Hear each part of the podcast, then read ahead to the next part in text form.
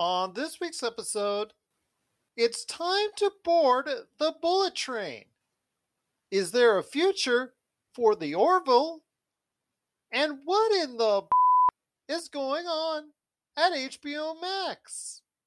All this and more as we reach our next stop, the PCC Multiverse. Don't be alarmed. The quasi shimmering light before you is a trans dimensional gateway to other worlds, other voices, other thoughts, and other realities. Up feels like down, and down feels like the number seven on a Wednesday morning. Don't worry, that quivering, blood boiling sensation under your eyebrows is all a part of the charm. Welcome to the PCC Multiverse. And we're back with another episode of the PCC Multiverse. This is Gerald Glassford from Pop Culture Cosmos, Game Source, Inside Sports Fantasy Football, and the Lakers Fast Break. We truly appreciate everyone out there listening to all of our great shows. And if you can, please give us a five star review wherever you get your podcasts. Plus, if you can like, share, subscribe, follow, or do anything that you can to support us right here at the Pop Culture Cosmos, the Lakers Fast Break, Game Source, Inside Sports Fantasy Football, because football is actually already here. Exhibition already started today as we're talking, and it's getting hot and heavy. So check out the latest news and information on the world of fantasy football right there at Inside Sports Fantasy Football coming up starting next week. And also, as well, the great folks at Vampires and Vitae, great folks at Wizards and Wine with Wild Beyond the Witchlight. Of course, all that we do for the world of pop culture because we cover the latest news and trends of pop culture each and every single day right there at Pop Culture Cosmos on Facebook. Ooh, fancy! As Melinda pops up in her new vacation home. I will also mention as well, we are the number one tabletop RPG streamer on Facebook. If you go ahead and check out all the hours upon hours upon hours of action right there on Pop Culture Cosmos on Facebook, you'll see Melinda going ahead and commanding the ship for her awesome Wizards and Wine with her Wild Beyond the Witchlight. Also, as well, you've got the great folks at the Demolition Force on Mondays. Of course, Vampires and Vitae rocking it on Sundays. And of course, DM Mitch, he has not one but two great games on the weekend every weekend right there at the Pop Culture Cosmos. If you could support all of that, it is sincerely appreciated.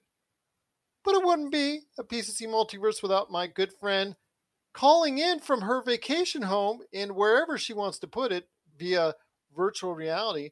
Is a good friend indeed. You got to go ahead and check out what she's doing today at Vampires and Vitae, wherever you get your podcasts. Of course, Wizards and Wine with the latest adventure, Wild Beyond the Witchlight is my good friend. It is Melinda Barkhouse Ross and Melinda. A lot to talk about, especially what's going on at HBO Max. They're up to something over there. Absolutely. It was going to be like a quiet week, I think, otherwise. But you know what? HBO said, no, no, no. Yeah, no. We've got to, yeah, exactly. No, no, no. They've got a lot of changes in store. We'll talk about when this merger, you will actually see it on the screen between Warner Brothers and Discovery, the major changes they made, the things that they kicked out, including a major cancellation that's got everybody in the DC universe. They're in an uproar right now. So we'll be going in and talking about all the things that are going on with HBO Max coming up here in a minute. There's also as well Bullet Train with Brad Pitt and Easter Sunday with Jo Koy. They debut in theaters this weekend. We'll talk about what their chances are might be right there coming up in a few.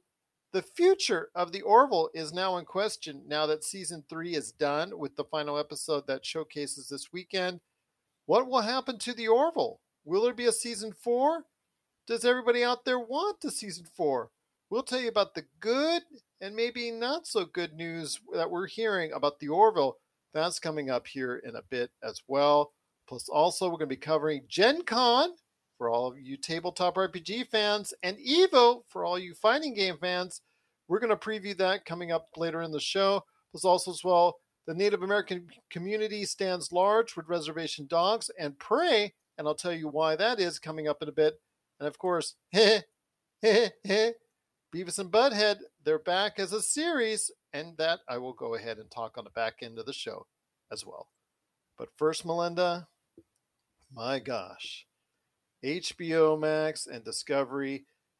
Recently, they made a changeover at the top as far as bringing new individuals in there, and the man up on top is really right now made some very bold decisions.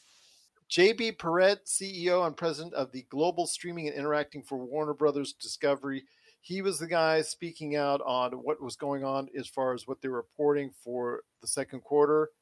And they lost a ton of cash. I will say that. The good news is that combined HBO Discovery and HBO Max gets around 92 million subscribers, which is up about 2 million subscribers since the last time that they had one of these conference calls. But because of the merger costs, because of all the costs of certain projects that they have outstanding, they have lost somewhere in the neighborhood of two to three billion dollars in lost revenue, revenue that they thought they were going to make that they didn't make, plus also overall as far as revenue that they took in, just really a ton of money that's lost. Really is something that is very disappointing for them, and the changes that they had to make were very costly indeed. First off, before we go into the cancellations of some very highly anticipated projects coming up that they canceled for various reasons, and I will go into that here in a bit. Your thoughts when you hear those staggering numbers about HBO Max, which right now their stock went down, I think as uh, much as 12% earlier today. Your thoughts on the decline of HBO Max as far as their money, but there's still hope on the way for viewers because of what's coming up in the future for HBO Max and Discovery. Yeah, so uh, HBO doesn't have a buzzworthy show right now. And there's no show that I can think of off the top of my head without a little bit of digging around that it goes, I got to remember to put on HBO later.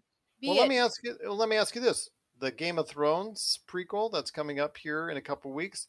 You've got uh, what Westworld, which I think, yeah, I, I could say Westworld is kind of part of declining returns because not as many people are talking about that. But they had a lot of people with Euphoria, with the Lakers' recent uh, series Winning Time, which caused a lot of controversy. You've got Our Flag Means Death. You've got Tokyo Vice. There's some good shows there. There is. Are they not all also available on HBO on cable? yeah, I guess if you can find them, yeah, absolutely. They're, they're that's why the HBO and HBO Max thing is has worked out so far. They're basically when you make a product for HBO Max or HBO, it's vice versa. They're going to appear on on each other's platforms. Right. Do you think there should be some kind of exclusivity if you're going to worry about driving numbers? Well, I think it's the difference between cable and streaming. They want to have their cable money still from HBO from that long holdover as far as you know everybody that's still watching it on HBO out there. You know, when you go to a hotel somewhere around the world, it's got all those HBO channels. That's also money that they're taking in. Plus, you know, people that still have it on their cable uh, premium outlets and things of that nature. Then you have people that are buying into HBO Max as far as what was going on with streaming. Now in 2023, by the summer of 2023, as a viewer, you will see Discovery Plus and HBO Max fully merge into one entity in the summer 2023. That's the good news for fans out there who've been waiting for this kind of merging to happen. So at least there's some good news out of what everything bad came recently this week. Okay, so like what what else has been bad news? Because I know that like Ellen DeGeneres had a cartoon that was fully produced, finished, ready to go, and uh, they just canceled it. They were like, "Nope, no, we don't need that. Thanks, though." and that leads into a lot of other things as well that was canceled like scoob mm. that holiday movie that they had that was virtually finished the batgirl dc movie which was the big news of everything that 90 million dollar movie was in post production and was already pretty much essentially a completed film that was ready to go and rock for hbo max that was also shelved plus six other films that were already debuted or that already had been shown on HBO Max and that were already currently on HBO Max. Six movies, including Moonshot, I think also saw American Pickle, and a few others. I think, in fact, let me actually get you the list right now of, of the ones that in question Moonshot, Super Intelligence, The Witches, that would remake, the 2020 remake of The Witches, An American Pickle, Lockdown, and Charm City Kings were all the titles that were actually taken off very discreetly this week. And then the House Party reboot from LeBron James and Maverick Carter, that was going to premiere at the end of July. That was also shelved as well, and that's not been released. The reason why the movies were taken off and the movies that and series that were in production were also taken off that were all finished and pretty much essentially ready to go was because of certain tax loopholes and things that they could go ahead and do a markdown on. So essentially, you're talking about maybe $200 million, even more, that they can write down all those movies that were out already that they canceled, that they took off there. They can get a partial markdown, but all the movies and television shows that they already spent money on, that they were ready to go, that they didn't showcase, and that they were intending never to showcase or sell off or anything like that, they get a a, a complete write off because I guess there's a window for them to go ahead and be able to do that because of this merger. And they're taking every advantage of it because of all the money that they've lost and the lost revenue that they've lost over the last quarter. Absolutely. And some of the information that I'm reading says that they're not focusing really on uh, live action kids show or family focused shows or movies or, like the, the previous regime also had a focus on creating specific content for HBO Max, like HBO Max original movies and things of that nature, they're nixing that idea as well. That's why the Batgirl movie got shelved. Uh, part of part of the reason why the Batgirl movie got shelved as well. Yeah. Uh, so that that pretty much you know explains how they feel they're going to be able to recoup things. Uh, you know, a shift in focus, which explains, I guess, some of at least some of those cancellations at the last minute.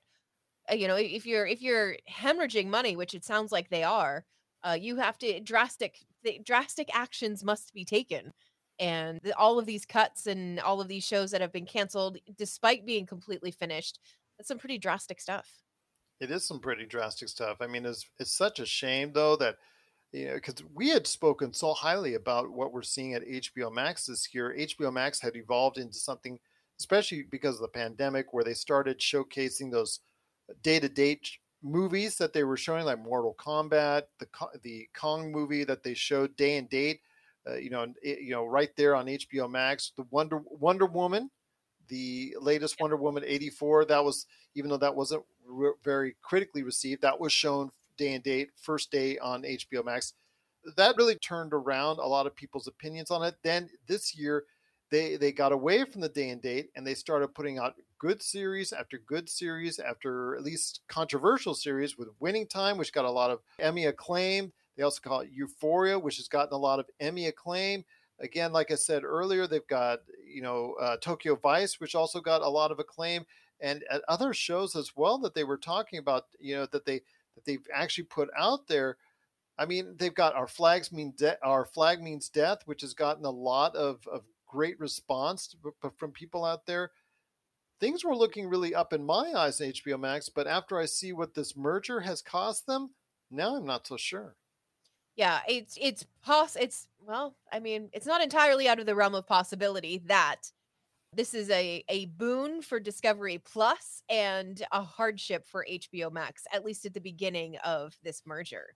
Yeah. It could be one of those situations where it was really, really great for one party, the other party has to eat a little bit of crow for a little while and then things will start to peter out. Maybe. Well, i'm hoping. well, well, we'll see because next summer again at the final merge it's all being done behind the scenes. There's going to be a lot more consolidation. There's going to be a lot more unfortunate layoffs that rumored to be bound and i'm assuming when you lose or when you're talking about billions of dollars being lost it really looks like there's going to be a lot of changes being made behind the scenes but when this becomes one full network, HBO Max and Discovery Plus become one big happy family, one united channel for uh, the combined efforts that's going to be happening in summer 2023.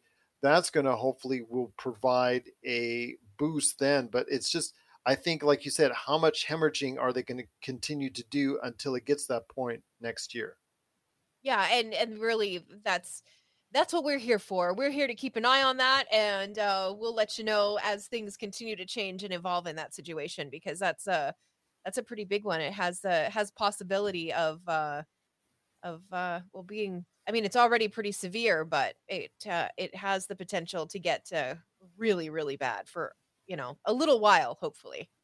Yeah, it, only a little while indeed. I'm hoping that that's the case because the fact again, it is hemorrhaging right now. Eh, that's HBO Max Discovery. They're like you said, hemorrhaging is a great word. They're hemorrhaging a great amount of money right now at at HBO Max Discovery because the merger that they did, and the fact is that a lot of this content that has been so costly to produce has not given them what they needed to. Even though right now they're closing in as a combined entity up to 100 million subscribers, so that's that's at least the decent news is that they're as a combined. By the time they next year, if the the way that their trajectory trajectory holds, by the time that they become one entity next year, they'll have around a they'll have right at 100 million or maybe a little bit above that 100 million you know, subscribers that they can go ahead and base things off of, and they'll become even a more powerhouse streaming network down the road. But until then, it's going to be some bumpy roads. It's going to be some layoffs, and there's going to be even more bad news probably coming down the pike for HBO Max. But yeah, the Batgirl was a shocker because again, it's already a done movie outside of some post production that need to be done. Scoob, the like you said, the Ellen DeGeneres uh, TV series, the animated series. Then you had the House Party reboot. Again, you had Scoob, the holiday movie. You had a whole bunch of these upcoming features that are were scrapped now for to be a tax write off. And then you also had the six movies that were already on HBO Max that were taken off so that they could be a tax write off. So, yeah, it's just a shame to see what's going on because there's a lot of people that were hopefully going to benefit from all these things. And unfortunately, that's not going to be the case any longer. Yeah. And, and that is too bad. But hopefully, we're to, we'll get through the worst of it. And I'm sure that we'll, we'll see HBO recoup because don't count them out quite yet. And no. I mean, they're they're also not in the same position that I think the big red N gets to enjoy. Netflix gets the opportunity to throw a whole bunch of stuff at a dartboard. They get to see what sticks and then make more of that. But even they caught themselves earlier this year when their projections slowed down and they realized because they've always been running with a massive debt. They've always yes. been running for years now, but they think because of the fact that they produce a lot, that it generates a lot, that they could go ahead and create a lot because of it, and they could go ahead and have this amount of debt because they've got all this other stuff that's offsetting it. Well, they found a slowdown that happened earlier this year and had to go ahead and make changes because of it. But you know, like I said, at some point in time, somebody's going to have to match content per content with Netflix in order to go ahead and surpass Netflix. And if there was anybody to do it, it looked to me like HBO Max on the horizon was somebody that could go ahead and compete, or an entity that could go ahead and compete in the long term as far as content is concerned. But now I'm not so sure. At least that's going to be another year off, at least, because the fact of what's going on right now as far as having to go ahead and restructure so much behind the scenes. Yeah, absolutely. Plan for the long game, not the short game. It looks you know? like it. Yeah. Yeah. Absolutely. So, what is everyone's thoughts out there on the turmoil going on with HBO Max? If you are an HBO Max subscriber, are you concerned about continuing your subscription, fearing that some of your favorite shows and movies might be canceled, just like we've seen over the past few days? Please let us know your thoughts, especially the Batgirl movie that was actually done just in some post production there. Looked like it was going to be something that was going to be a good part of the DC slate, but as they said, the the head of HBO Max and all that, he said that unfortunately it just did not look like something that they were going to go ahead and fully support. So they gave that the axe. Although again, the tax loophole considerations had to come in place there. But what are your thoughts on this current drama? And I mean drama at HBO Max. Let us know your thoughts. PopCultureCosmos at yahoo.com. Of course, they could always go ahead and throw out enough Game of Thrones series 24 hours a day, and there you go. They could throw money at, uh, I don't know, a podcast about vampires that I know, and I bet you we could create a pretty decent show. But yes, your thoughts on the situation going on with HBO Max, please let us know. PopCultureCosmos at yahoo.com. Hey, this is Chad from Ghost Toasters, and you're listening to Pop Culture Cosmos Podcast. Okay, wait, wait, I I can go invisible, right? Because this is this is the absolute worst. You can so, certainly try. Okay, so that is um, uh, that's uh, obver ov, uh, Close enough. Ovulation. It's obfuscation. Roll your dice. Okay. So I didn't get anything over a five, but you that can. You are still naked. Oh God. The music stops and everyone is looking directly at you, oh. judging. Oh God. This is. The Prince of the City looks very disappointed in you. Okay, this is worse than the dreams that I have about being naked at work. There has to be something that I can do. Vampires and Vitae, a Vampire the Masquerade actual play podcast, season two, to Pop Culture Cosmos. Well, there's still much more to talk about outside of HBO, Discovery, HBO Max, what's going on in the world of pop culture. This weekend, well, it, again, this this weekend might be, as far as for the theaters, for the movies out there, may be one of the last decent weekends for a while that we might be having because nothing on the horizon until Black Adam looks like a, a decent thing that might be out there. Although I'm hoping I'm proven wrong and maybe if there's some hype and some interest going on with some of these upcoming movies, maybe that's the case. But for right now, Brad Pitt and Bullet Train might be the last number one that gets close to a $30 million opening for a little while because that's what it's projected to do right now. About $30 million here in the US, about hopefully 70 million to 100 million worldwide in this opening weekend. So your thoughts on Bullet Train, uh, Brad Pitt just being his casual self with he's going ahead with a whole bunch of fellow assassins. They realize they're there for some uh, they're there for to go ahead and go after a target, then all of a sudden they become the targets themselves. Yeah, I'm I'm intrigued enough to I mean I don't know about going to a theater, but I'm intrigued enough to to definitely have it on my radar of movies to watch. I again, I, I, you know, I've said it before. I do love a good popcorn flick. I love a movie where I can sit down, turn my brain off, have a snack, and just watch pretty people doing crazy things that I could never dream of doing in real life on the big screen. Uh, There's something enjoyable about that for me, and it's uh, just an opportunity to relax a little bit. Then may I suggest The Gray Man? I would probably say The Gray Man fits that bill quite nicely. Yeah. That's uh, that was a definitely that was a popcorn flick for me. That was true. Turn off my brain. Mhm. uh, I guess what, as you would say, beautiful people doing beautiful things and with two hundred million dollars. The Russos directing, why not? But yes, I thought it was a, a for what it was a, a nice popcorn flick.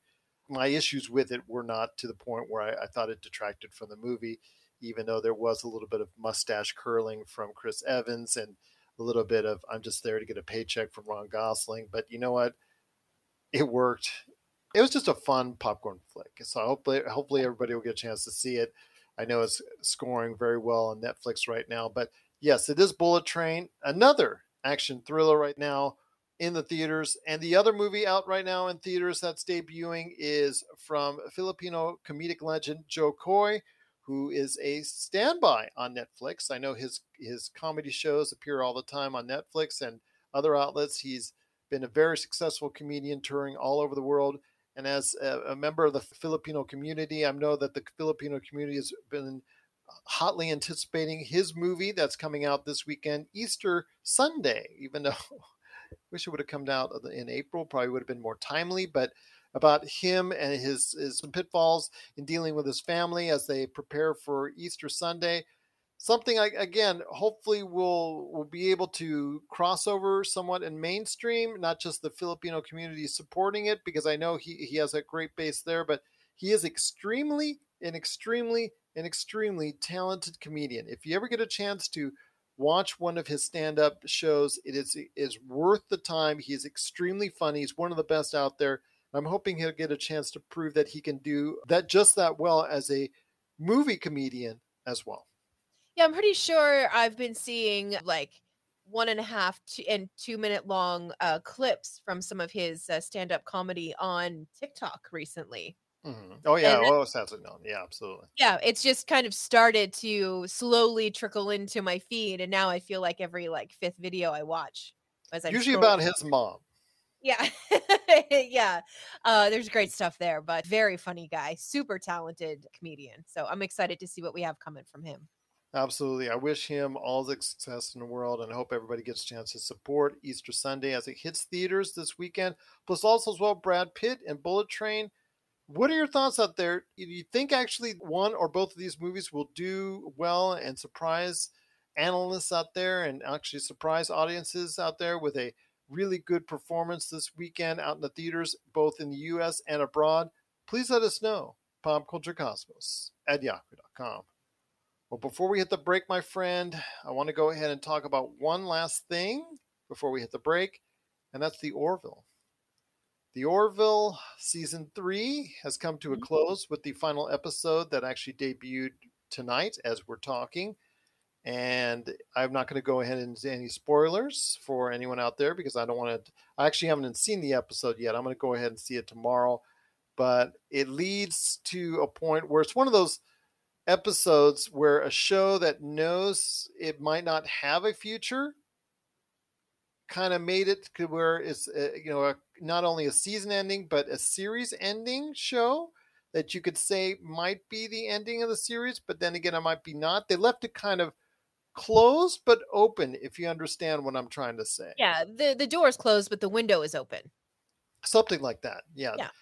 they they tied a lot of knots but they also kept some you know just in case it's it's extended i know that you had said before that it's a loving tribute to star trek i know that brannon braga who is a major part of star trek the next generation has been an executive producer along with seth macfarlane. This has been his creation. This- actually of all the projects seth macfarlane has said he is uh, working on this show has been his finest uh, and most, uh, uh, I guess, uh, satisfying, even more so than anything he's done with with uh, Bob's Burgers or American Dad or, of course, Family Guy or any of the Ted or any of the things that he's done in the past. That this is the most satisfying thing he's ever done.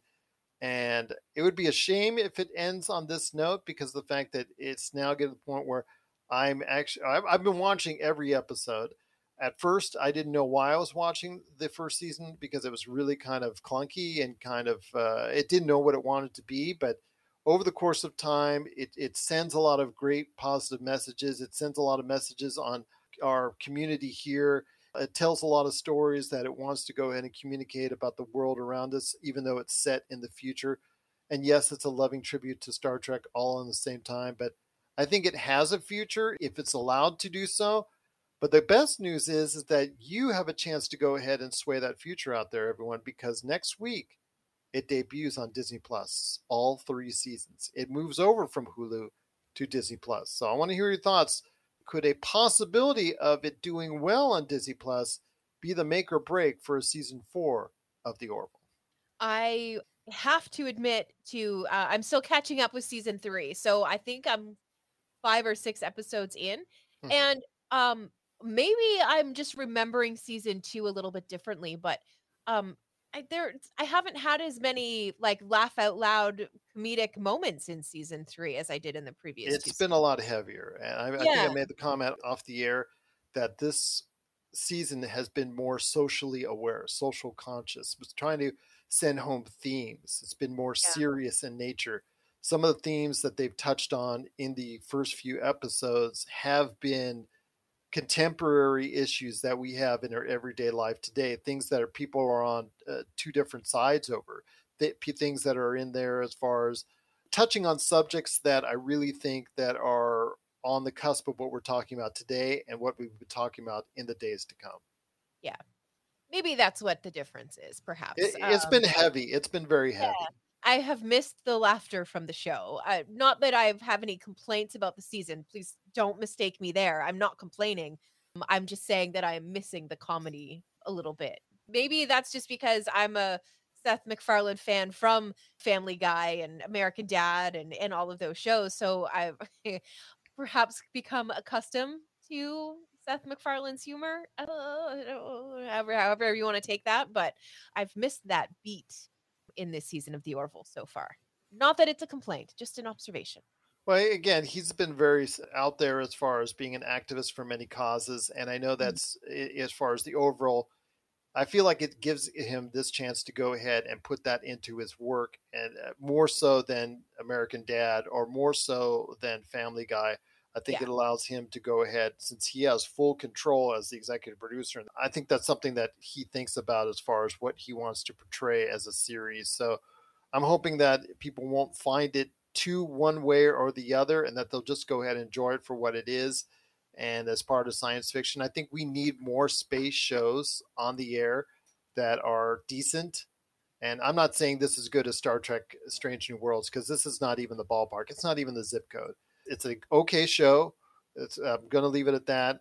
I've stuck with it through three seasons now, and I would like to see it continue more. If I still want to see it, I think a lot of people, others, feel the same way as well.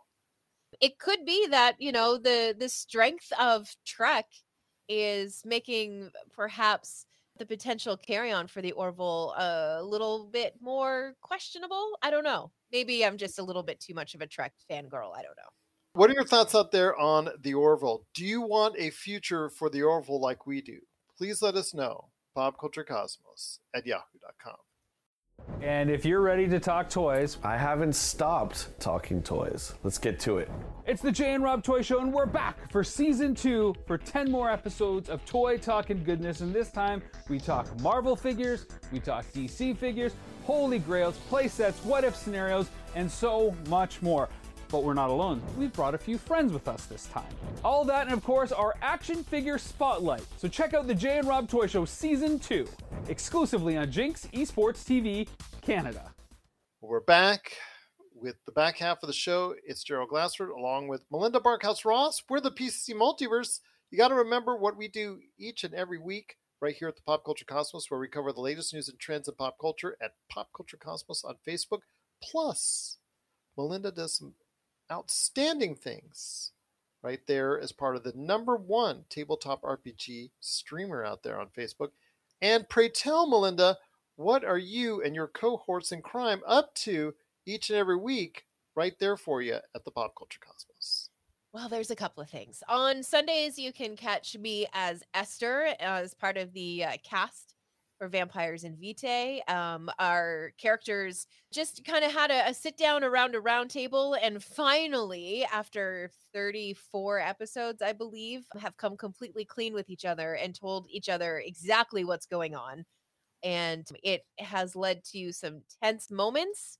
It's going to lead to more tense moments and there was a situation at the end of the last episode that we streamed which will be released on friday that has set up a surprise story arc for our storyteller rob so um yeah uh, that's the fun of tabletop rpgs you never know exactly where they're going to go all the time and this one was definitely an unexpected twist So funny the way you're describing it to me. And actually, I caught the episode recently. So funny that even though, yes, live, you're all sitting around the table as you're experiencing this, I'm picturing in my mind as you're Yeah. describing all the action, all of you sitting around in a, like almost like an AA meeting. You're sitting around and a chairs around each other. Yeah. Yes, my name is Melinda. I'm a bloodsucker and I can't Mhm. help it. Right. yeah. Well, if, it's- canonically speaking, Windsor, who is, we're at his place in Cairo right now, just to give a little bit of backdrop for you. And it's the actual round table, like it's King Arthur's table that we're sitting around as we're telling all of these weird secrets that each character had. And, you know, each character's secret was a little more weird than the last. So it was uh, interesting to get all of that out on the Sir table. Windsor. Yes, yes. Yeah, no, Okay. it's uh, that one's been a lot of fun. Um, for Wizards and Wine, The Wild Beyond the Witchlight, we come back to the Las Vegas table this week. Um, we had some technical issues with the girls' game this past Monday from Halifax, and we just decided to pull the pin on it. Sometimes it's better to not fight it and take it as a message from the universe that we were not supposed to stream that day. That actually gives the Vegas table a chance to get caught up with where uh, the Halifax table is in the story. So we're taking that as a small win, uh, what could have been viewed as a catastrophic failure for us this past week. But yeah, so they wrapped up the uh, Pixie fighting ring and they are now heading back out into the Witchlight Carnival and uh, they have big pieces of information coming their way on Monday. So um, I'm getting ready for that to happen. And uh, yeah, everybody's really excited to get into the second chapter. And we'll find out this week. Where can you find the, your shows at? Of course, you can find us on popculturecosmos.com. You can find us on the Pop Culture Cosmos Facebook page, on the Pop Culture Cosmos Twitch channel. You can also find us on Twitter, Facebook. Where else are we? TikTok, couple of other places. Just search uh, Vampires and Vitae or Vamps in Vitae. and uh, Wizards and Wine, and you'll find us. There you go, indeed. Please go ahead and check out all the action today at Wizards and Wine. And of course, Vampires of Vitae, part of the amazing array of shows. Don't forget the stuff that DM Mitch does during the course of the weekend. Please go ahead and check out his two great shows that he does each and every weekend, plus also as well the Demolition Force as Roger takes out or tries to take out a team of misfits, including myself and Melinda every now and then, right there every Monday on the Demolition Force at Pop Culture Cosmos on Facebook. My friend, before we head on out, I wanted to go ahead and remind everybody that Reservation Dogs appeared this week on FX, which I think is really a good thing because it's not only a critically hailed show. I've seen a couple episodes, really good show. People got to get into it. It is, uh, as I said before, uh, you know, just a different look at the modern community of Native Americans in the U.S. And also, as well, I wanted to go ahead and make sure everybody knows about Prey, which just hit Hulu as a movie. It's yes, it's a predecessor to what the events went on in the Predator series, and you've seen all the movies I know that came out with the Arnold Schwarzenegger and Predator 2, which I've talked about on the show, being one of the first times I've actually heard Dolby stereo in a theater, and I thought that was incredible. And yes, all the stuff that's come out before and since then, Aliens versus Predator, et cetera, et cetera, et cetera. But this is a prequel to all the events that you see there because it takes place in the 1700s. But the first, the thing that's so important about this movie is we talk about how important reservation dogs are as far as to the Native American community because it tells and it showcases life as as they know it today and all the the good and the bad that comes with it as far as eh, you know i think it's a great representation of what they're doing. I think they should just go ahead and keep that show on for like several seasons because it's really good and it's really worth a good watch. I also want to go ahead and make mention that prey it's historic because it's hollywood's first franchise movie to star an all native american cast so this is way long overdue. Should have been something that had been done a long time ago. I know there's been indie movies and, and other smaller projects, but this is the largest project of its kind featuring an all Native American cast in a movie. And I'm really glad to see it. It's long overdue. No matter what you think of the movie itself, it's long overdue. I, I couldn't agree more. And I know there are a lot of actors who are Native American who are also very excited uh, to see things like this happening. It's one of those things that is, it, as you said, extremely long overdue and about time. And hopefully, this kicks open the door for a flood of more entertainment from our Native American friends. Try to watch both Prey and also as well Reservation Dogs. But please, Reservation Dogs is the series that I think you would really want to get into. It, it, it is a coming of age story as far as these teenage boys that are you know in this area of Oklahoma through all the highs and lows as far as what goes on in life and I really think that you just got to go ahead and check it out because it gives people a better look at what's going on as far as the, the current status of what the Native American community is going through on a day to day basis.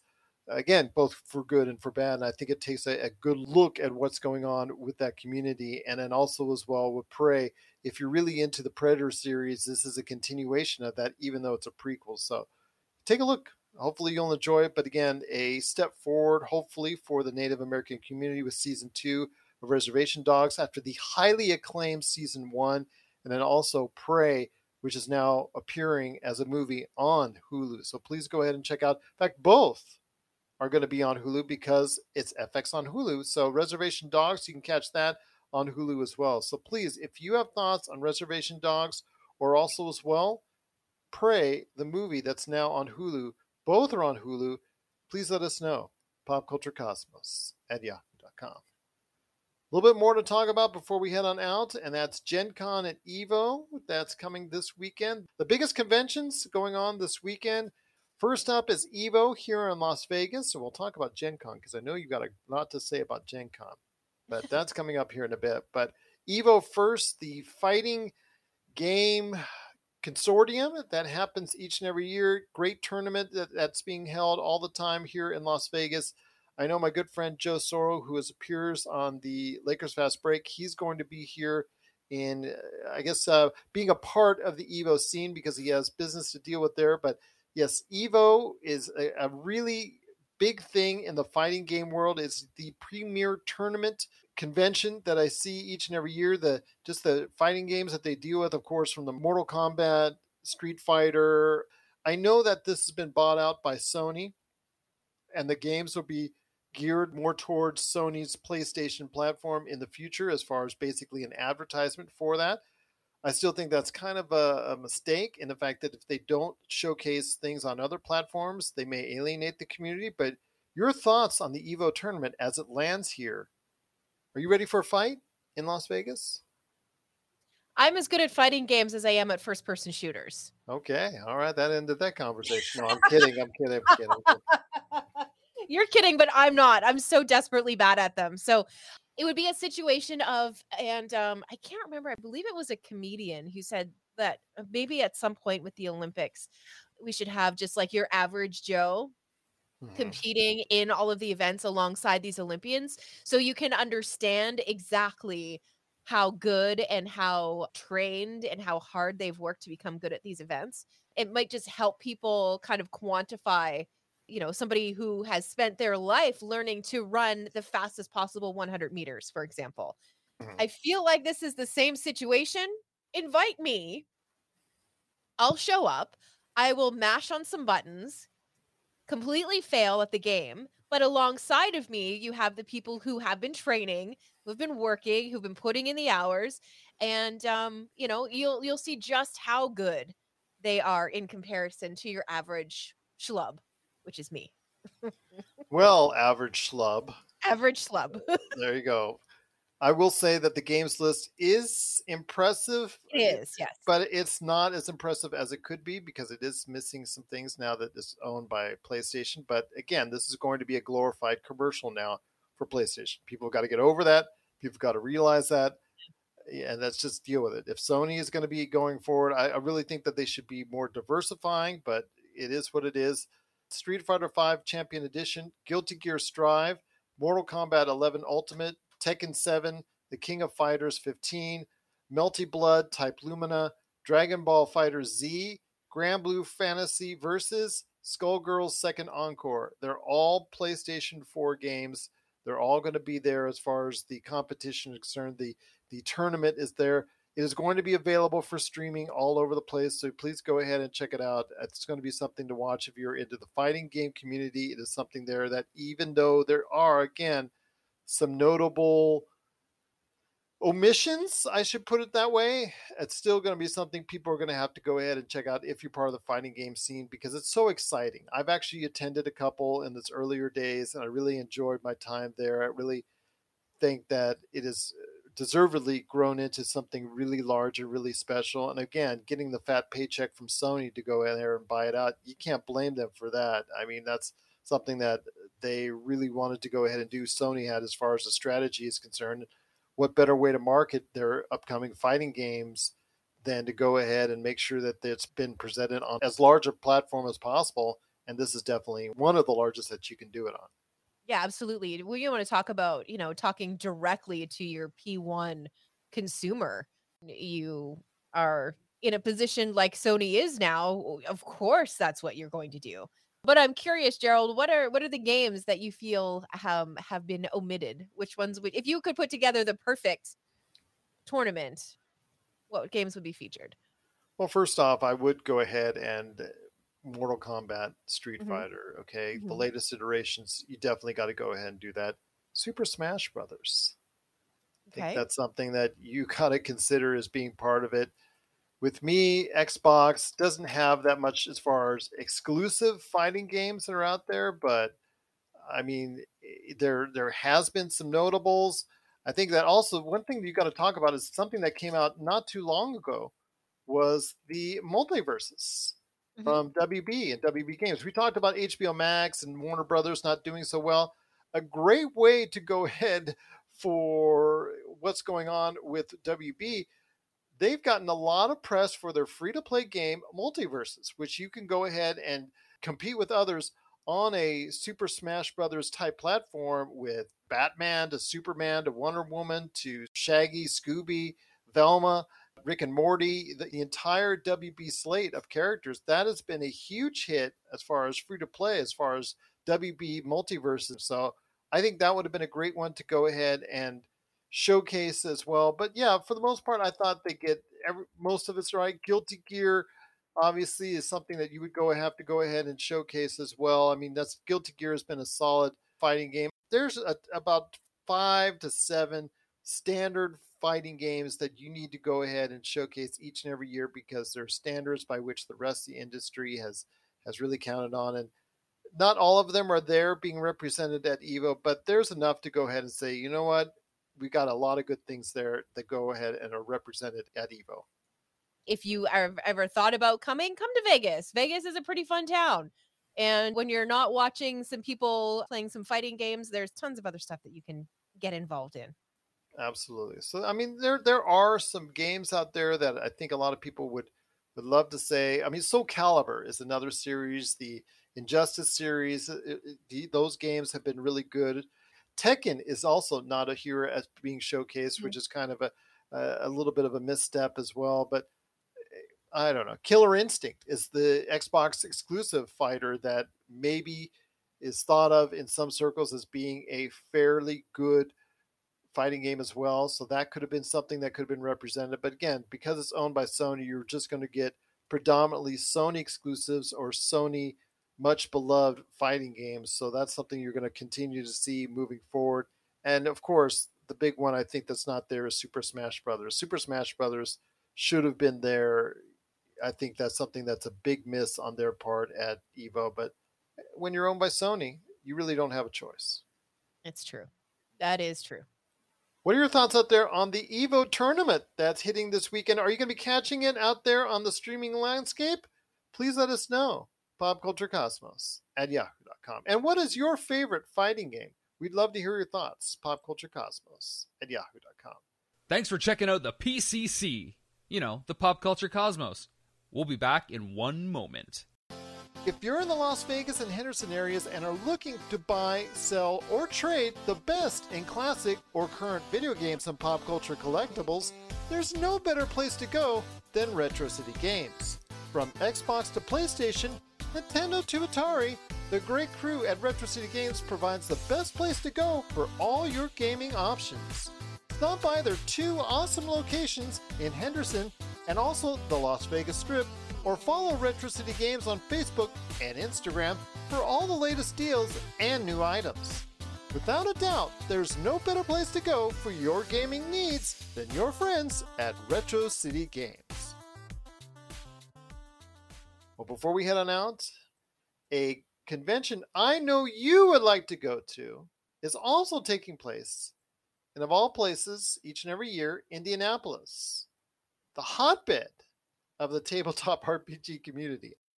Gen Con 2022, the place to go for tabletop RPG gaming. I know that every single major manufacturer and even independent manufacturer of tabletop RPGs are there and they're there in in droves to go ahead and show off their wares because this is the major time of the year for the tabletop RPG community. This is when a lot of things for the near future as far as the holidays for gifts and add-ons and expansions and things of that nature for existing games plus new games are being announced time and time again ips from other genres being introduced as part of what's going on into a tabletop rpg your thoughts on gen con before we head on out yeah, a little bit annoyed that I'm not there this year. We're passing notes around with everybody that we game with, and uh, we're trying to get a bit of an entourage together to head to Gen Con next year. I, I, think it's one of those things where if you are a creator in the tabletop RPG space, it's definitely a place where you need to be. You're going to get a chance to talk to, you know, the people who create, market, sell all of the games that you're playing around the table with your friends. So I, I, think it's a wonderful opportunity to go and check that out.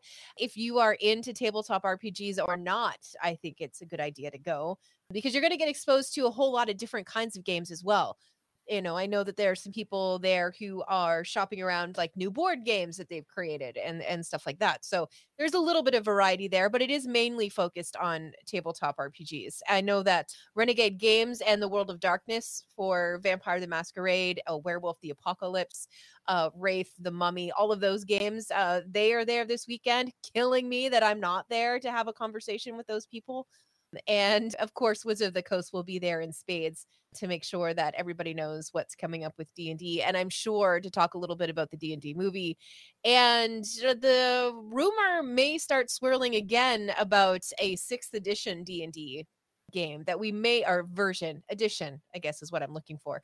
But yeah, we may see that rumor start to pop up again. I feel like a, a 6th edition is not too far away and I just don't know that I've seen anything officially announced. Did you say something about D and D and weather coming out recently? Oh yeah, there was that. So there's a new I don't know if it's going to be a book or if it's just a new like piece of documentation that you can grab to have a look at, but it refines the rules for weather and temperature in your games, particularly during combat, which is one of those things that I guess it would depend on how you run your games. I know like Rime of the Frost Maiden for example, I know that that one cold is a factor through the entire game. I know that when I ran Tomb of Annihilation, the bugs in the jungle and the humidity and going through marshlands and swamplands and, and all that kind of stuff all played big roles in the game. But the way that I like to DM and the way that the players that sit around my table are, that starts to feel very, very crunchy very, very quickly. I'm not saying that's a bad way to play D&D. Please do you at your table, but that's not going to be something that I'll look at it, I'll read it, but it's not something that I'm going to start to employ at my table. I'm just thinking right now, if they do something like that and it becomes a, a mandatory thing, that Mhm. it would drive Roger nuts. I think he would actually throw his computer out the window. it's possible. It's possible. But yeah, I mean, you know, if your if your game is running a whole lot of combat and that's where the emphasis is, I think that, you know, adding these rules to your table makes a ton of sense. I don't know how much sense it makes to an RP heavy group to set those rules down when there's already an understanding that you're in a cold place and you need to stay warm and you need to have a fire and you need to figure out how to camouflage the smoke from the fire and and all of that kind of stuff. That's that's the crunchy that I'm starting to talk about is when you start to get into the practicalities of what your characters are doing in this make believe world around your table. I'm also interested to see what's going on with Gen Con. All the announcements that they're going to make, all the things that are going to be introduced, all the enhancements and expansions, new games, everything that's going to be announced as part of Gen Con 2022 because it is the time of the year to be a tabletop RPG fan because it's when all the good things come out. Got to go ahead and be part of the action. Just go ahead and check out Gen Con, whatever you can, all the highlights and whatnot. And if there is anything important, we'll go ahead and post it right on the Facebook page, right there at Pop Culture Cosmos, right there for you. So if you get a chance, please go ahead and check out our Pop Culture Cosmos Facebook page over the next few days. If anything comes up of importance, we'll go ahead and post it right there. But it is Gen Con 2022 in Indianapolis, the biggest time of the year for tabletop RPG action. If you want to go ahead and ask questions on what you would like to see or what you're looking forward to or what the announcements that were made. Was there anything really good this weekend that happened at Gen Con? Please let us know. PopCultureCosmos at yahoo.com. Well, my friend, it's been a great episode, but before we head on out, oh. we talked about about a month ago about the success of Beavis and Butthead Do the Universe and how well that got over for Paramount Plus. Yes. Paramount Plus was hiding something in the woods because they said, okay, you like the movie so much? Here's a series that we're going to throw at you. And they threw the first episodes this week right there at Paramount Plus. So you'll be seeing a season, a new season, a Reborn Again series for Beavis and Butthead as Beavis and Butthead returns to life in a full fledged series on Paramount Plus. Your thoughts on this? Because I think if it's done well and it's done right, like they did Beavis and Butthead do the universe, I think it's a great addition to what Paramount Plus has to offer. Yeah, I think so too. And, you know, is there ever a time when Beavis and Butthead isn't going to work? Maybe in 50 years. But right now, you well, know, there I was a- about 10 years ago when they tried to reboot it, it didn't work. Right. So I, I, you know, it's just a, a good example of a little bit of timing. Uh, to be, you know, honest, I think that if they had of maybe stuck with it a bit more, uh, it might have worked ten years ago, or perhaps um maybe we're just 10 years you know 10 years into missing beavis and butthead more so than we were 10 years ago. That didn't make a whole lot of sense. Do you get what i'm going after though? Like Yes. uh, it's possible that you know the people who grew up with beavis and butthead now in their are you know still reaching out and looking for those touches of nostalgia. It may not be something that their kids have to get or understand but gosh darn it it takes us back to a time where we were eating you know fruity pebbles at midnight and watching beavis and butthead that we were. That we were indeed. But it is Beavis and Butthead, the series reborn. It is now available on Paramount Plus. Go ahead and check it out if you remember them fondly, or if you want to hear what your dad or your mom or your uncle or your aunt was talking about as far as way back when, when it was a cool series to watch on MTV. Go ahead and check it out today. You'll see the modernized version of Beavis and Butthead right now on Paramount Plus. Plus, go ahead and check out the new movie that they made that just came out not too long ago, Beavis and Butthead Do the Universe. That'll go ahead and get you up to speed on everything Beavis and Butthead at Paramount Plus. Paramount Plus has actually been on a roll. They are now exceeding, in my eyes, what HBO Max is doing with all the successes that they've had recently with 1883. As much as I like to say that it wasn't a critical success in my eyes, it was still a very watched series in Halo. Of course, Star Trek, all the Star Trek shows, Discovery, Picard, and of course, Star Trek Strange New Worlds. And now you have Beavis and Butthead. Of course, you have the special episodes of South Park that they send over to to Paramount Plus. Paramount Plus is rolling right now, so much so that they've actually improved to 64 million subscribers worldwide. That's a 5.2 million subscriber increase in the last three months. Just amazing numbers where everybody is kind of like, eh, they're doing a little bit of increase or they're kind of faltering behind. They are gaining where everybody's losing. So that's a good sign for Paramount Plus. Yeah, absolutely. And it's a I think it's a, an example of somebody who is playing the long game. You know, we we we don't need a 100 million subscribers tomorrow. Let's do a slow burn. Let's build this up so that people are more likely to stay with us instead of just being a flash in the pan.